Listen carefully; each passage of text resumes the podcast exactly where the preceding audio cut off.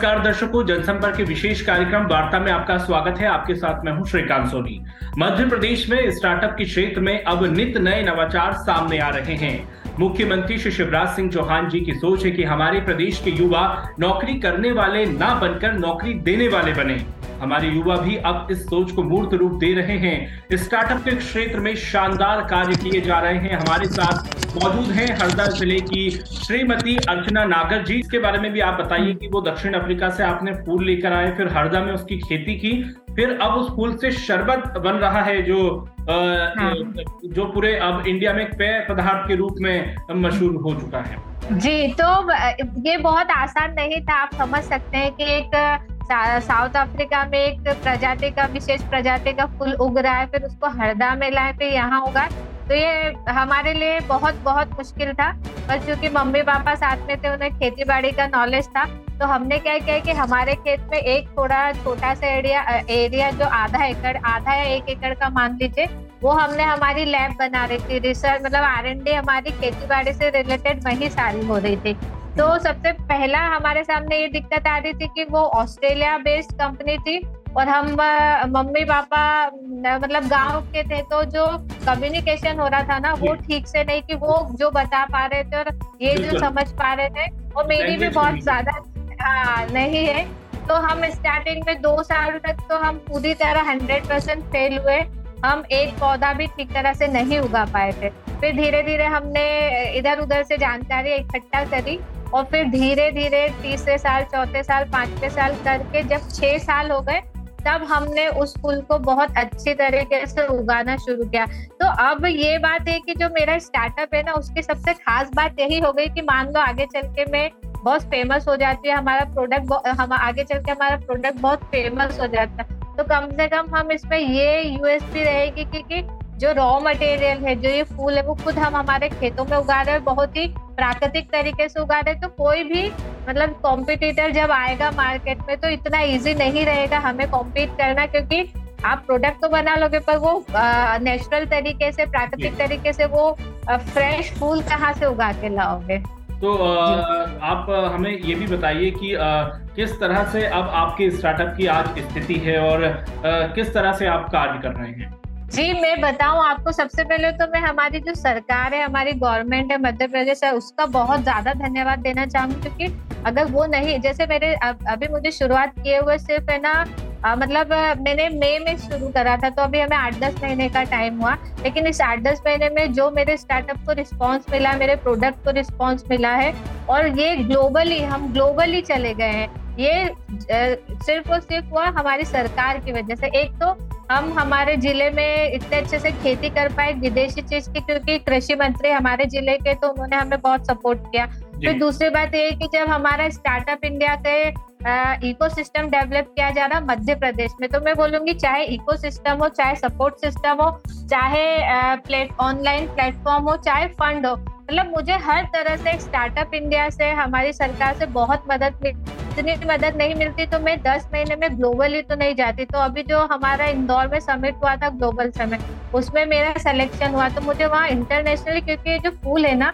ये इंटरनेशनली बहुत ज़्यादा फ़ेमस है। तो हमारे पास अब इतने कॉन्टेक्ट है कि मैं अब आपको बहुत गर्व से कह सकती हूँ कि मैं अब ग्लोबली जाने वाली हूँ। बिल्कुल। हम आपसे ये भी जानना चाहेंगे कि किस तरह से इसकी ये प्रोडक्ट तैयार करते हैं आप? थोड़ा सा वो मैन्युफैक्चरिंग के बारे में भी आप हमें बताइए। जी मैं बताऊँगी कि सर सबसे पहले तो हम इसको हमारे खेत में उगाते हैं और मैं आपको बताना चाहूँगी कि ये हम पूरी तरह से प्राकृतिक रूप से उगाते हैं। इसमें ना कोई मिट्टी का को हम आ, मतलब किसी भी तरह का जो प्रदूषण ना मिट्टी को होता है ना पानी को होता है ना हमारी हवा को होता है जबकि हमारा खेत भी अच्छा उपजाऊ रहता है तो हम उसको उगाते हैं।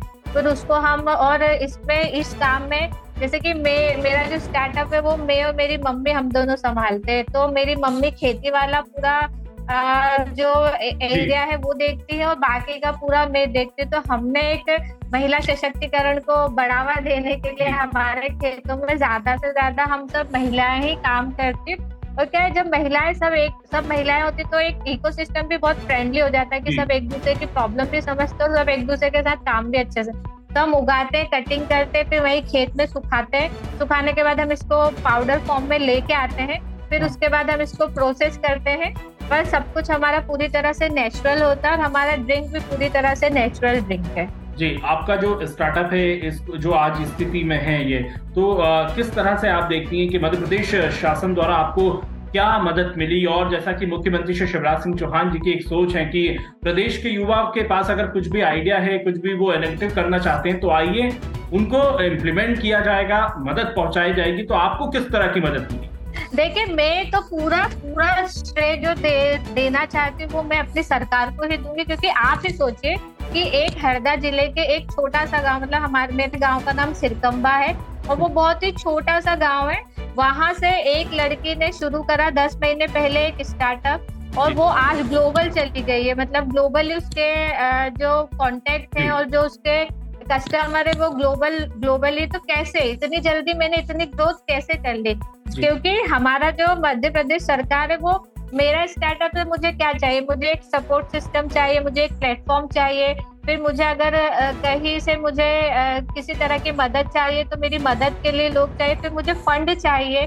फिर मुझे अपना प्रोडक्ट बेचने के लिए तो हर चीज़ मतलब मैं आपको ये कहूँगी कि अभी का जो टाइम है ना कोई भी स्टार्टअप शुरू करने का इससे अच्छा टाइम ना पहले कभी था। मुझे नहीं लगता है कि आगे कभी मतलब इतना अच्छा टाइम है कि आपको जो बस आप करने वाले चाहिए। अगर आपके अंदर कुछ आइडिया है और आप चाहते हो कि हमें कुछ करना है तो तुरंत गवर्नमेंट तो खड़ी हुई है कि ऐसे युवा आए और जुड़े। तो आपको हर तरह से मदद मिलती है। तो मैं तो अर्चना जी युवाओं को जी अर्चना जी अब तो युवाओं को और सशक्त करने के लिए युवा नीति भी लॉन्च होने वाली है। जी जी। तो आप किस हाँ, तरह से देखते हैं? मुख्यमंत्री श्री शिवराज हाँ, सिंह चौहान जी अब युवाओं को और सशक्त करने के लिए युवा नीति भी लेकर आ रहे हैं तो उसे आप किस तरह से देखती हैं?